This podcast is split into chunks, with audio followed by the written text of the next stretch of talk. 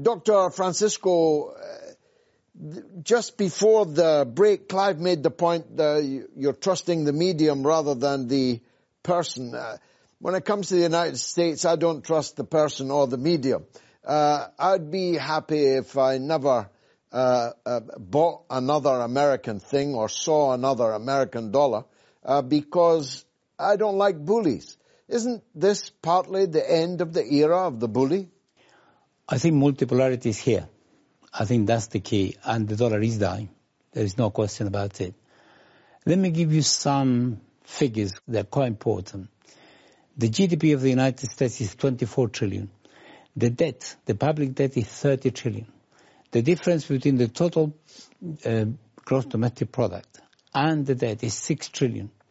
6 trillion is equivalent to the combined GDPs of the whole of the Latin American countries together, including Brazil. That gives you an idea of the problem. That's number one. There is a US debt clock, which you can find in the internet. I ran it before coming to the show. And I ran it for five minutes. And in that, those five minutes, the amount of debt that increased in the United States was 8 billion. Hmm. Now, 8 billion is, if you have three of them, that is the GDP of Nicaragua. If you have five of them, that's the GDP of Bolivia. The United States have a very serious problem infrastructure. Their productivity is low. The number of um, bridges in the United States that require urgent repair, not repair, urgent repair, is 65,000. The, the quality of the road, according to the um, American Society of Civil Engineers, they produce a report every year, 42% of the roads are mediocre or in need of repair the electricity plants, um, airports, and so on. Everything is a complete mess. The United States doesn't have high-speed trains. It doesn't. Sorry to say like this. Even Spain has them. So that gives you an idea of the problem. And the United States economy is growing at a rate of something between 2 and 1%. The Chinese economy, with all the problems, is growing at a rate of 7%. So that means in the next 10 years, arithmetically, the, uh, the US economy is going to be 20% bigger, and the Chinese economy is going to be 70% bigger. Now, if you take what countries have done regarding this question of the dollar, possibly people do not know, but China and Japan are conducting their foreign trade in their currencies. Um, Iran is conducting their business in no dollar. Russia and China, Iraq, and many other countries. But the recent decision by the um, uh, Saudi Arabia to actually conduct the selling of their oil to China in yuan.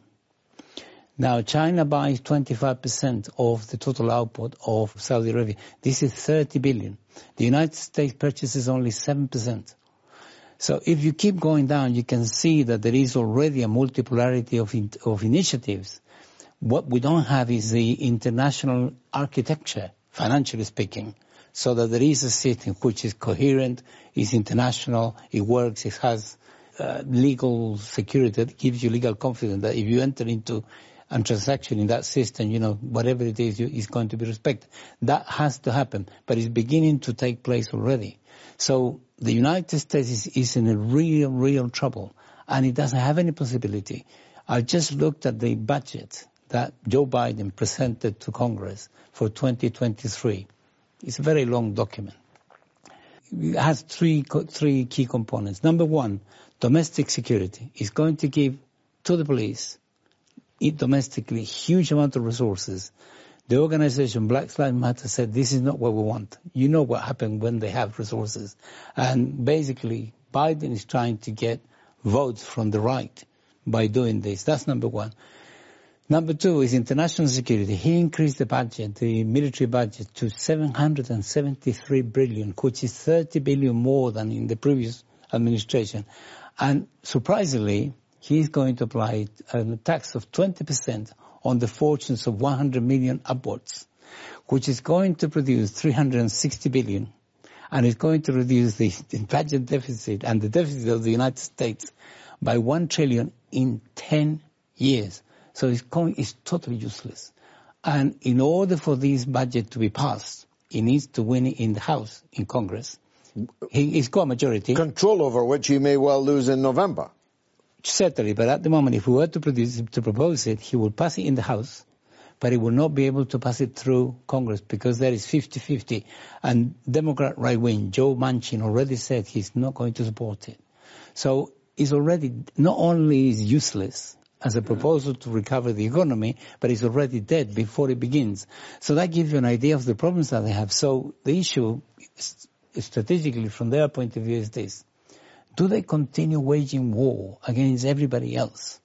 And who else is there to wage war? Their calculation, it seems to me, was if we are able to bully Russia and make them accept our way, and then later on we'll continue with that until, you know, we produce something equivalent to regime change, isolating China thereby, and therefore the next move is to attack China.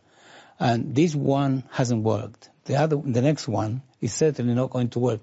So the United States is desperate because it's facing a very serious challenge. Number one, energy and resources from Russia to Europe, which really needs them, and the Belt and Road Initiative by China, which is at the moment is in the region of five trillion dollars. So therefore, facing with this huge, very attractive embrace from these two nations have huge resources, one natural resource, the other one technology, markets, money, and credit and investment, infrastructure, it's very difficult to say no. So the only possibility for them is war, war, war.